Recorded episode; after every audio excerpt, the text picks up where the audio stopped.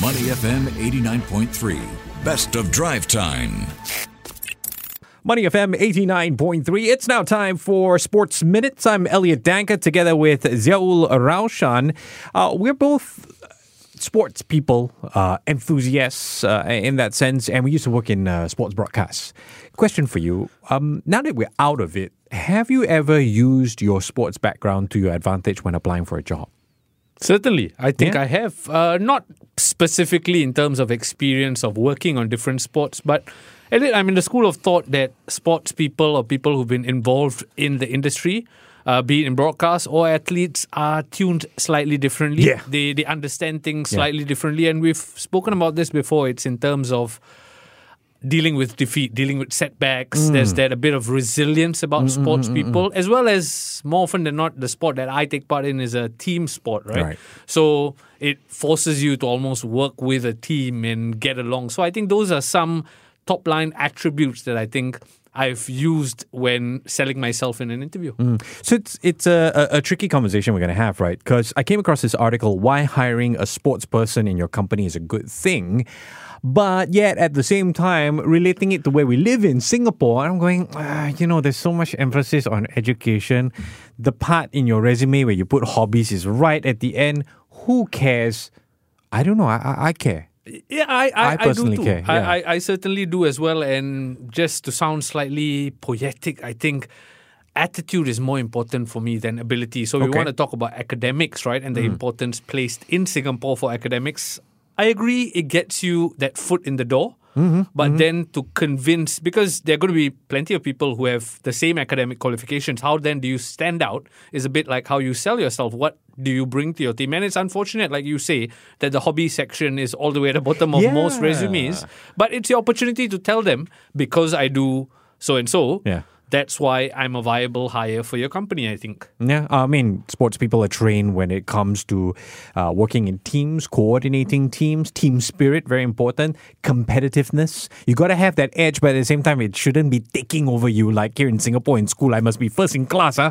No, you're fighting for that. If not, there's always next season, as Sir Alex Ferguson used to say, time management. Yeah, I think time Oh. management time management is not a given, right? It's not something Yeah. taught in school. Yeah. Our Yeah. time management in school, as far as I can remember, goes as far as following a timetable. Yeah. But not just playing sport. I think when you work in sports broadcast, there's that element of time that is so important because you're either you've got 90 minutes to watch a game and then 30 minutes perhaps after that to file a report. Hmm. Yeah, yeah. Or if you're working in the TV industry, you have to pay special focus to the time in Yeah. terms of how long you spend on certain topics or going to a break and stuff like that. So those are some elements I've picked up in my 10 years, 12 years working in sport, I think. Natural estimation of time, right? How much is five minutes? It's Ex- different for everybody. E- exactly. So to some people, five minutes is like, oh, very short time. But when you work in broadcast, sometimes five minutes is, it requires a lot more than Yes. five minutes of work to put out five minutes of content, I think. Yeah, yeah. Uh, of course, sports people are associated with being more adaptable because they have to work in different teams. Um, and the one that you mentioned, being able to handle failure, is probably the biggest, if not most important aspect. Yeah, I think that's a wider topic in terms Yeah. of dealing with setbacks in life in general, right? You do need resilience is a very good trait to have, I think, just to make it through this battle that is Yeah. life almost. And not to alienate folks who are not entrenched in sports, right? I think you can pick up those aspects in other different avenues of life. But I do think being exposed to sport gives you a first-hand exposure to it from possibly a very young age. And that's why it adds almost in an early formative years to your psyche and then Okay. that sets you up slightly differently. So, I mean, we live in this world where before you go for an interview, unfortunately or fortunately, uh, your potential interviewer may look at your social media. Uh, Some companies even ask for what's your social media handle, right? And I find that if I'm spying on someone, what catches my attention is, let's say, the person goes to the gym often or, or has is part of a team sport or even travels the world to watch sport, you know, like watch uh, tennis matches around the world. Yeah. I think we, we spoke about resilience and different attributes. Dedication comes to mind as well, right? Being yeah, yeah, yeah. dedicated to a certain cause, and that's uh, aligned with what you're saying in terms of setting time aside to pursue these private passions in your in your own time. And I think that that's a viable attribute to have when someone's looking to hire? And in terms of wider picture as well you you tend to want people who are willing to buy into a project. And when you support a certain sports team or sports star you buy into their vision or that vision right? And you need that buy-in when you start a new job as well i feel. Have you been in that scenario where you're working in a new team, there's someone that uh, you've got to work with closely, and you find that this person has no interest in sport whatsoever? Mm, I mean, is it is it harder to relate for people like us? Maybe because we're in that bias bracket. it, it does. I'll be very honest here, hand on heart. It puts me off slightly. Eh, really? I, I've, I've, I've, I'm not going to mention names, but Yeah, I've, yeah, yeah. it's it's a low hanging fruit when you join a new company. It's easy to bond over, say, something like a certain football club, maybe Manchester United Of or the. Premier League or Sure, something like that. sure. So it does put me off slightly, not in a bad way, but like, oh. What then do you do with your free time? That's more often than not a question I ask myself. Yeah. Not in a judgmental sort of way, in just a trying to find out more kind of way. And I've Yeah. been in situations where I don't find like minded individuals supporting the same sport. And I'm not talking about the hardcore, passionate fans, but surely there must be some inkling growing up in a Singaporean culture, in a Singaporean upbringing, where we are exposed to the Premier League, for example, or different sports. It does catches me off guard when someone says, Oh, actually, I, I, I don't care for football so much. ah." So I've been in this scenario where, and it's two ends of the spectrum, right? Uh, I've worked with many years ago. I worked with a person who.